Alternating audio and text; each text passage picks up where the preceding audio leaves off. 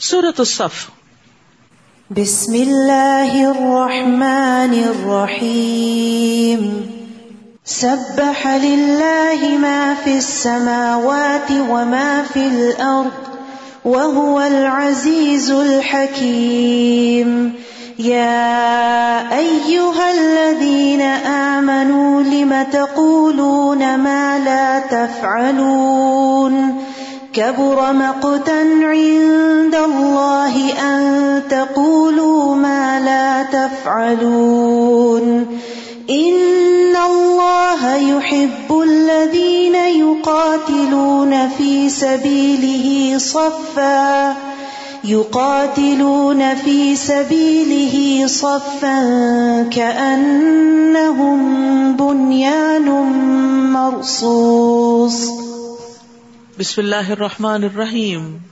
سبح للہ ما فی السماوات وما فی الارض وهو العزیز الحکیم. آسمانوں اور زمین میں جو مخلوقات ہے وہ اللہ کی تصویر کر رہی ہے اور وہ غالب ہے، دانا ہے۔ کیا آپ نہیں کریں گے؟ سبحان اللہ و بحمدہ، سبحان اللہ العظیم۔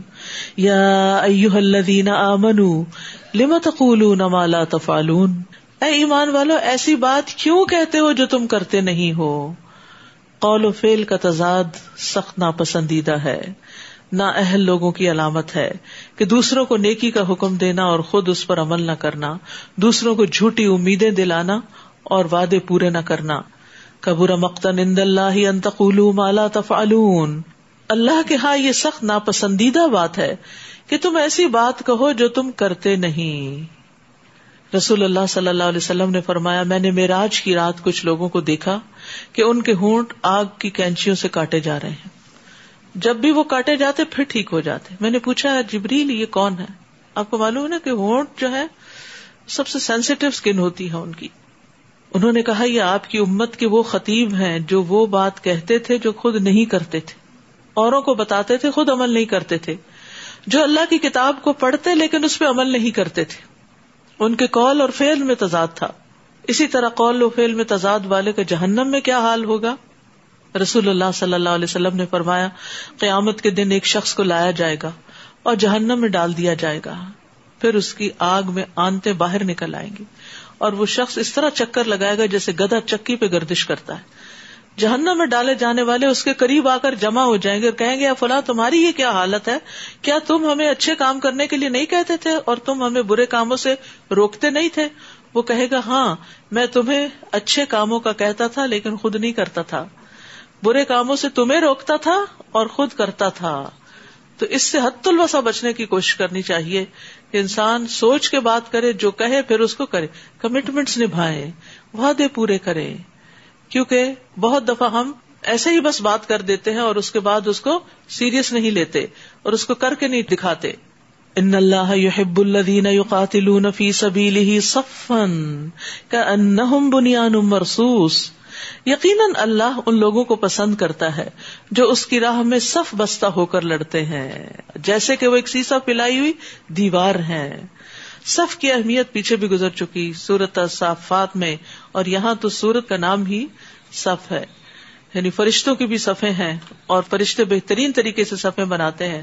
پرندوں کی صفت بھی بیان کی گئی ہے۔ وقتی رسافات قیامت کے دن مخلوق بھی صفوں کی شکل میں حاضر ہوگی۔ جنتی بھی جنت کے اندر جب داخل ہوں گے تو ان کی ایک سو بیس صفے ہوں گی۔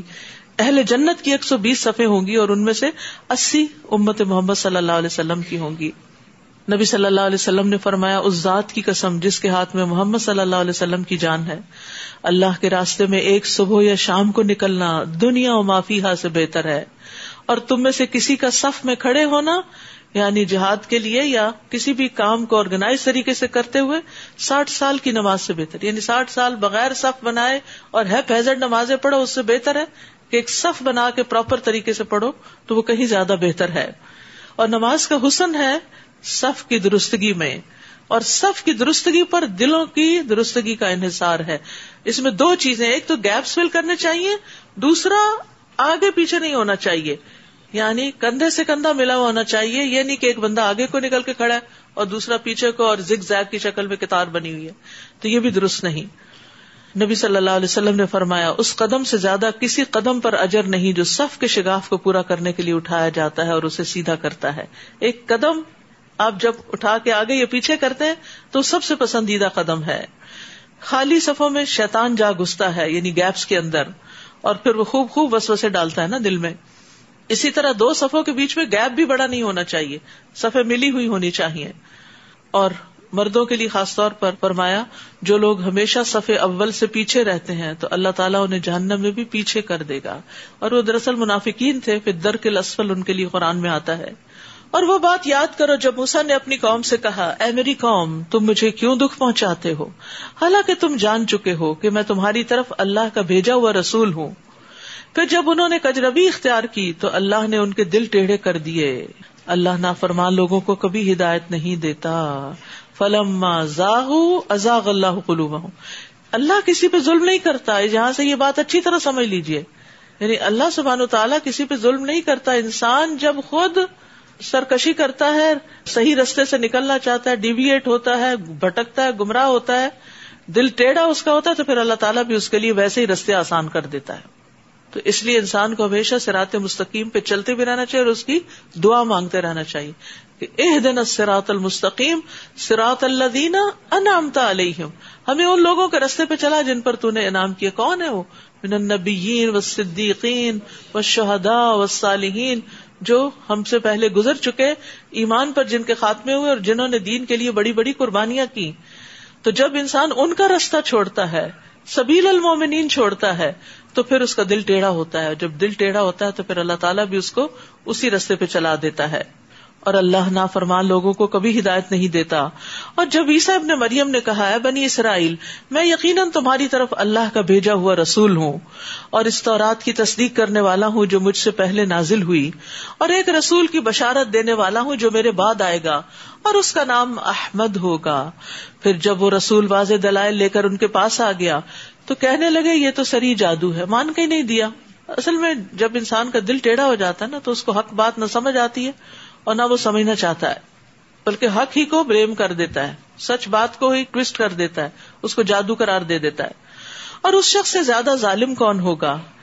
جو اللہ پر جھوٹ باندھے، جو اللہ پر جھوٹے بہتان باندھے، جبکہ اسے اسلام کی طرف بلایا جا رہا ہو۔ اور اللہ ایسے ظالم لوگوں کو ہدایت نہیں دیتا۔ یہ لوگ چاہتے ہیں کہ اللہ کے نور کو اپنی پھونکوں سے بجھا دیں۔ اور اللہ اپنے نور کو پورا کر کے رہے گا۔ خواہ کافروں کو کتنا ہی ناگوار ہو۔ یعنی ہمیشہ اسلام کے خلاف پروپیگنڈا ہوتا رہا ہے۔ لیکن کبھی ایسا نہیں ہوا کہ اس پروپیگنڈے کی وجہ سے اسلام ختم ہو جائے۔ اتنا نیگیٹو پروپیگنڈا اگر کسی اور چیز کے بارے میں کیا جائے، شاید وہ سروائو نہ کر سکے۔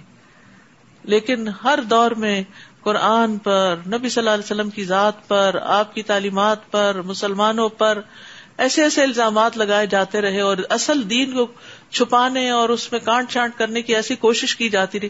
لیکن اللہ سبحان تعالیٰ نے اس کو ہمیشہ محفوظ رکھا۔ و اللہ متم نوری ولو کرے ہلکا فرون الذي ارسل رسوله بالهدى ودين الحق ليظهره على الدين كله ولو كره المشركون۔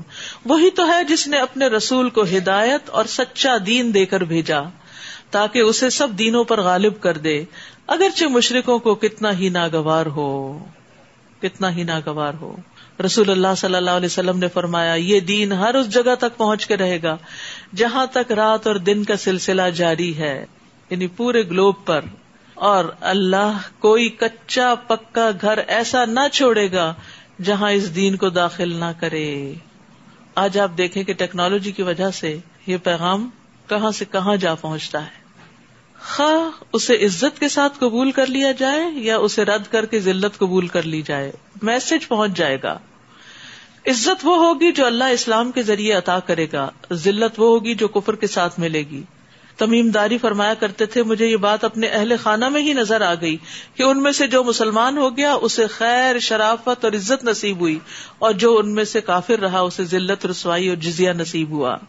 یا الذین آمنوا، هل ادلکم على تجارت تنجیکم من عذاب علیم اے ایمان والو، کیا میں تمہیں ایسی تجارت بتاؤں جو تمہیں دردناک عذاب سے بچا لے؟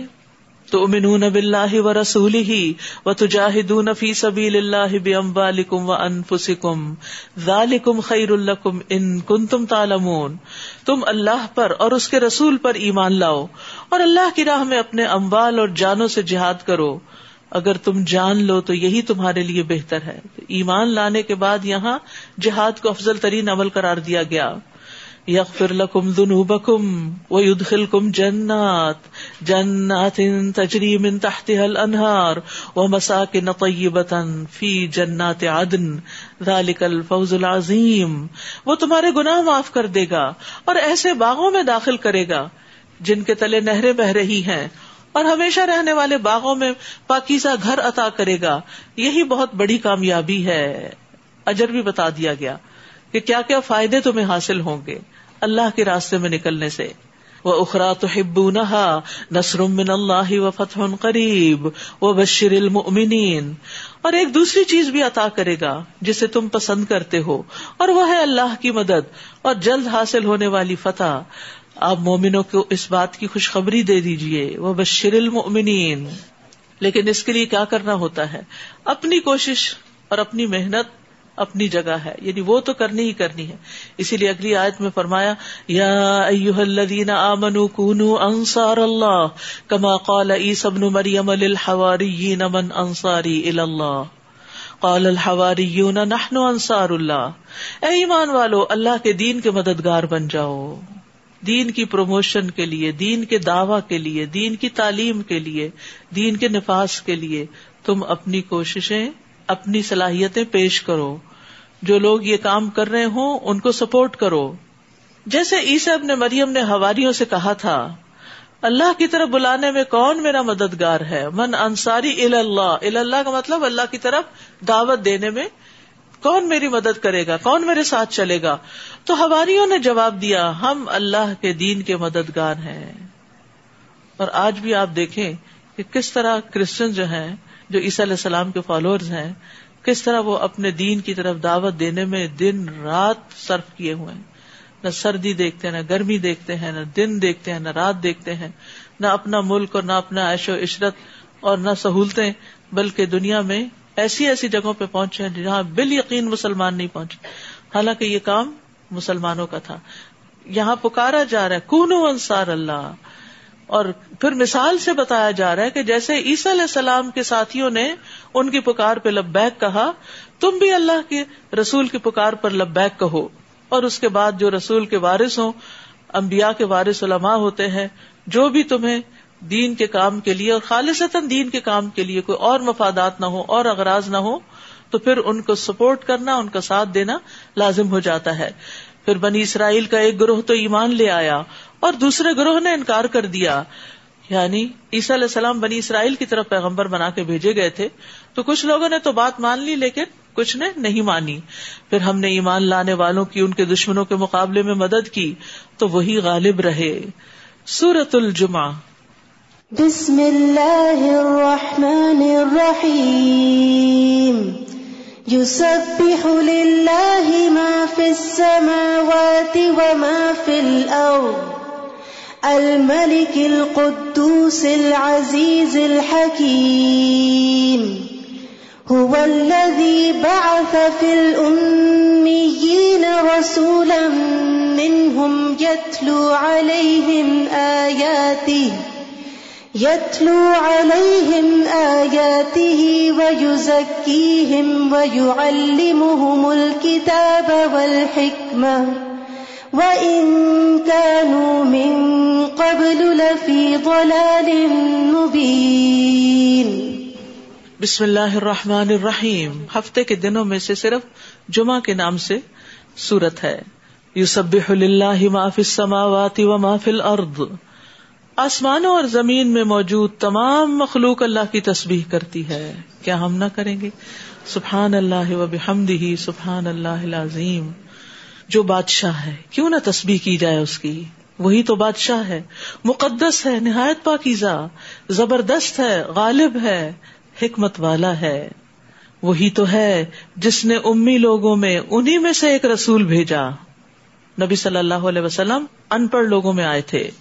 جو انہیں اللہ کی آیات پڑھ کر سناتا ہے، قرآن کی تلاوت کرتا ہے، ان کی زندگی سنوارتا ہے، تزکیہ کرتا ہے۔ اور انہیں کتاب و حکمت کی تعلیم دیتا ہے، اگرچہ وہ اس سے پہلے سری گمراہی میں پڑے ہوئے تھے۔ یہ ہے ایک پرفیکٹ نصاب دین کی تعلیم کا۔ قرآن کی صحیح تلاوت کرنا، تزکیہ یعنی کہ دلوں کی صفائی، اخلاق کی صفائی، تربیت، اور اس کے ساتھ ساتھ قرآن اور حکمت سنت رسول صلی اللہ علیہ وسلم کی باقاعدہ تعلیم۔ الہدا کا جو سلیبس ہے، یہ جو کورسز ہم نے ڈیزائن کیے مختلف اسی آیت اور اس جیسی اور آیتیں بھی ہیں، ان پر بیس کیا ہے اور ان سب آیات میں یہی چار چیزیں ریپیٹ کی گئی ہیں۔ یہی نبوی طریقہ ہے۔ نبی صلی اللہ علیہ وسلم نے لوگوں کو قرآن پڑھ کر سنایا، اس کی تلاوت کی۔ ہمیں بھی تلاوت کرنی آنی چاہیے، اس کو پراپر سیکھنا چاہیے۔ تجوید اور ترتیل سے قرآن کو پڑھنا چاہیے۔ اور پھر اس کے ساتھ ساتھ صرف پڑھنا ہی نہیں چاہیے، صرف تلاوت سے نہیں خوش ہو جانا چاہیے کہ ہمارے مخارج اچھے ہو گئے ہیں۔ بلکہ اندر کا تسکیہ بھی ہونا چاہیے۔ کیونکہ وہ منافق جو قرآن پڑھتا ہے، اس کی مثال بیزل کی طرح ہے۔ یعنی کہ جس کی خوشبو تو ہے، لیکن اس کا ذائقہ کڑوا ہے۔ تو جب کوئی اچھی تلاوت کرتا ہے، تو اس کی خوشبو تو پھیل جاتی ہے۔ لیکن اگر اس کا اپنا تسکیہ نہیں ہوتا، تو پھر وہ درست نہیں۔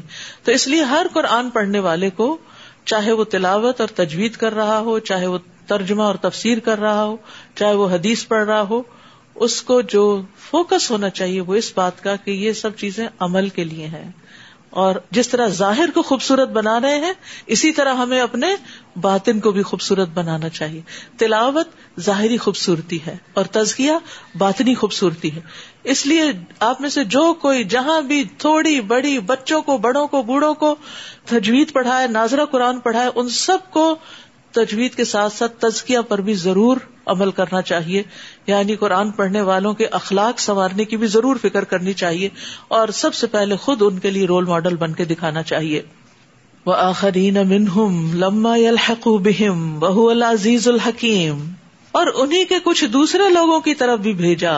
یعنی امیوں کی طرف بھی نبی صلی اللہ علیہ وسلم کو بھیجا گیا اور دوسروں کی طرف بھی جیسے ہم جیسے لوگ ہیں جو عرب نہیں ہیں اجم ہیں اور دنیا کے باقی تمام لوگوں کی طرف جو ابھی ان سے نہیں ملے یعنی نبی صلی اللہ علیہ وسلم سے اور وہ زبردست ہے، حکمت والا ہے۔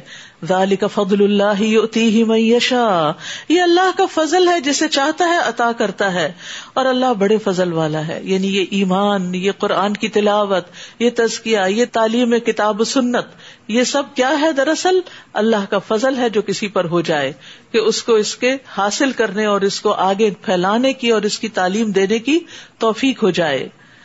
اور پھر اہل کتاب کی مثال دے کے سمجھایا گیا کہ تم پڑھنے پڑھانے والے لوگوں ان کی طرح نہ ہو جانا۔ مسل الدین حمل التورات ثم لم يحملوها۔ جن لوگوں کو تورات کا حامل بنایا گیا، پھر انہوں نے یہ بار نہ اٹھایا۔ یعنی پڑھ تو لیا، حفظ تو کر لیا، یاد تو کر لیا، لیکن اس پر عمل نہیں کیا۔ ان کی مثال اس گدھے کی سی ہے جو کتابیں اٹھائے ہوئے ہو۔ اس سے بھی بری مثال ان لوگوں کی ہے جنہوں نے اللہ کی آیات کو جھٹلا دیا اور اللہ ظالم لوگوں کو ہدایت نہیں دیتا۔ تو عمل کے بغیر کتاب پڑھنے والوں کی یہ مثال بیان کی گئی ہے۔ ان کی مذمت کی گئی ہے اور پچھلی قوموں کی مثال بیان کر کے نصیحت کی گئی ہے۔ کیونکہ ایک روایت میں آتا ہے، حسن کہتے ہیں کہ قرآن کو پڑھنے کا سب سے زیادہ حقدار وہ ہے جس کے عمل میں یہ قرآن دکھائی دے۔ ابن قیم کہتے ہیں، اہل القرآن وہ لوگ تھے جو اس پر عمل کرنے والے تھے۔ اور جو کچھ اس میں تھا، اس پر عمل کرنے والے تھے۔ اگرچہ قرآن ان کو زبانی یاد نہ بھی ہو، تو بھی وہ اہل القرآن میں سے تھے۔ لیکن جو شخص اسے زبانی یاد کر لے، نہ سمجھے، نہ عمل کرے، تو وہ اہل قرآن میں سے نہیں۔ چاہے وہ قرآن کے حروف اور تجویز کو ایسے درست کر کے پڑھے جیسے تیروں کو سیدھا کیا جاتا ہے۔ تو حامل قرآن جو ہے، اس کی عملی زندگی میں تبدیلی آنی چاہیے۔ عبداللہ بن مسعود کہتے ہیں کہ حامل قرآن کے شایان شان ہے کہ اسے اس کی رات سے پہچانا جائے جب لوگ سو رہے ہوں، اس کے دن سے پہچانا جائے جب لوگ کھا پی رہے ہوں، اس کے غم سے پہچانا جائے جب لوگ خوش ہو رہے ہوں، اس کے رونے سے پہچانا جائے جب لوگ ہنس رہے ہوں، اس کی خاموشی سے پہچانا جائے جب لوگ باتوں میں مشغول ہوں، اس کے خوشبو سے پہچانا جائے جب لوگ تکبر اور فخر کا اظہار کر رہے ہوں۔ چاہیے کہ حامل قرآن رونے والا ہو یعنی اس کے آنسو بھی آنے چاہیے، اس کا دل نرم ہونا چاہیے۔ غمگین ہو یعنی فکر آخرت ہو اس کے اندر برد بار ہو، لوگوں کی باتیں برداشت کرنے والا ہو۔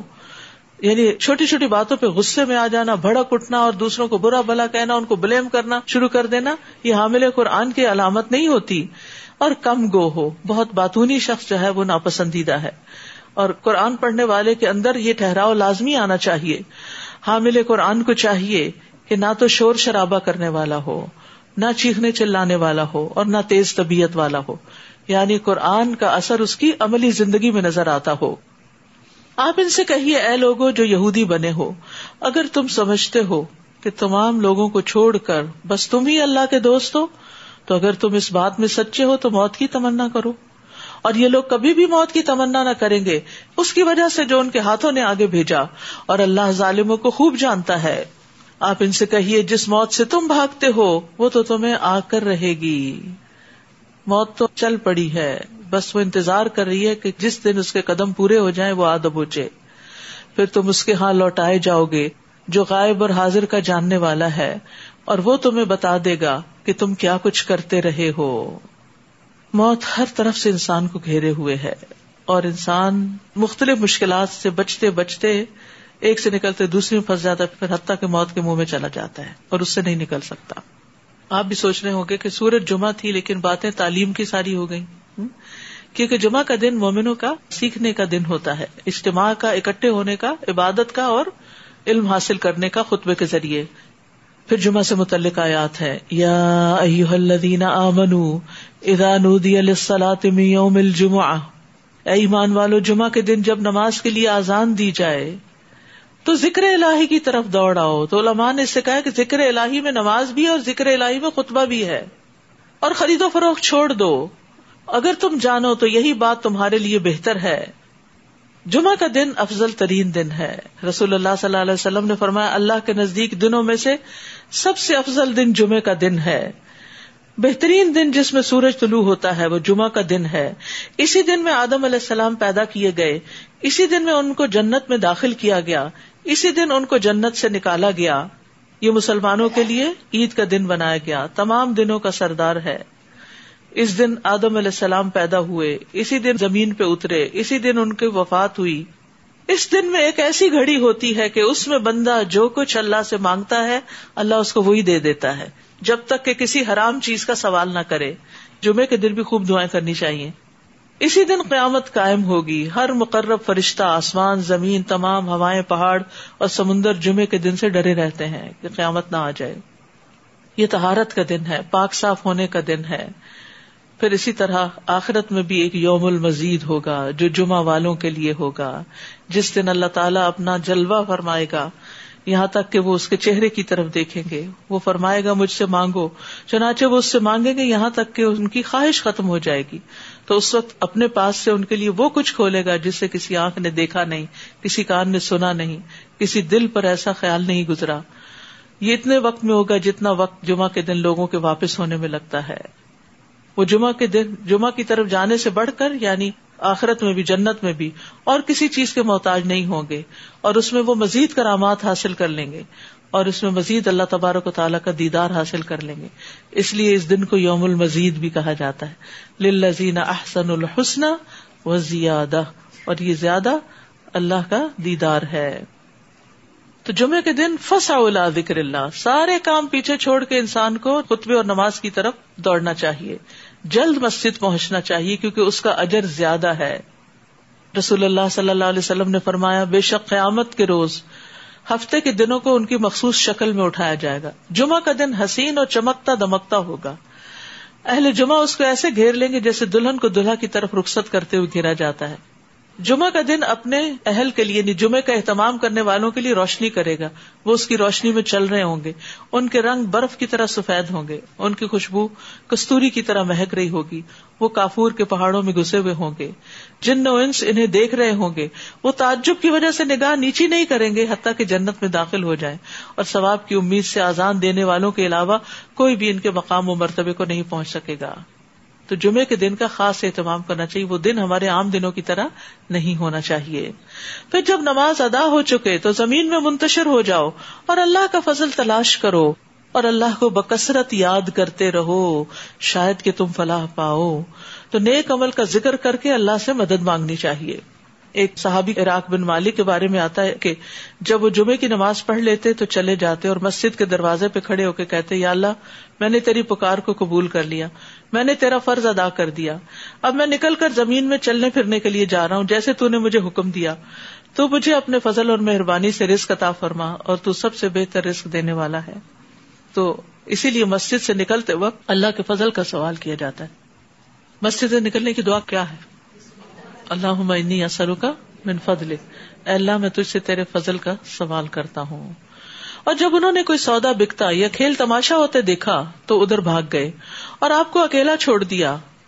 آپ ان سے کہیے، جو کچھ اللہ کے پاس ہے، وہ اس تماشے اور تجارت سے بہتر ہے اور اللہ ہی سب سے بہتر رسک دینے والا ہے۔ اس آیت کی شان نزول میں آتا کہ نبی صلی اللہ علیہ وسلم جمعہ کے دن خطبہ دے رہے تھے تو ایک تجارتی قافلہ مدینہ میں آ گیا۔ صحابہ اس کی طرف لپک پڑے اور مسجد میں آپ کے پاس صرف بارہ آدمی باقی رہے۔ تو یہ صورت حال دیکھ کر آپ نے فرمایا، اس ذات کی قسم جس کے ہاتھ میں میری جان ہے۔ اگر تم سارے چلے جاتے اور کوئی بھی نہ بچتا تو اس وادی میں آگ بہ پڑتی جو تمہیں بہا کے لے جاتی۔ اور پھر یہ آیت نازل ہوئی۔ کہتے ہیں کہ بارہ آدمیوں میں جو باقی رہے تھے وہ ابو بکر، عمر اور دیگر کچھ صحابہ تھے۔ تو اصل میں جب چلے گئے تھے وہ اس لیے کہتے کہ مدینہ میں قحط تھا اور جب باہر سے غلہ آتا تھا تو لوگوں کو جلدی ہوتی تھی کہ خرید لیں، ایسا نہ ہو کہ اللہ ختم ہو جائے تو وہاں کوئی نزدیک تو مارکیٹ نہیں تھی کہ دوبارہ وہاں سے لے کر آئیں گے۔ تو اپنے طور پر انہوں نے ایک شدید ضرورت کے تحت ایسا کیا تھا، لیکن کچھ مقامات ایسے ہوتے ہیں کہ جہاں اپنی شدید ضرورتوں کو بھی پیچھے کیا جاتا ہے۔ اور وہ خطبہ چھوڑ کے اٹھ گئے تھے۔ یعنی نماز نہیں چھوڑی تھی، انہوں نے خطبہ چھوڑا تھا۔ تو جمعے کا خطبہ بھی بہت امپورٹنٹ ہوتا ہے۔ اس وقت کوئی بات نہیں کرنی چاہیے، اپنے پورے کان خطبے کی طرف لگا دینے چاہیے۔ حتیٰ کہ کسی کو یہ بھی نہیں کہنا چاہیے چپ ہو جاؤ، یہ بھی لغو بات ہے۔ تو اس سے پھر یہ کہ اجر و ثواب ضائع ہو جاتا ہے۔ تو مسجد میں اگر بچوں کو لے کر جائیں تو پھر ان کو پہلے سے سمجھا کے جائیں، قریب بٹھائیں، ورنہ ایسا نہ ہو کہ کرائے پہ پانی پھر جائے۔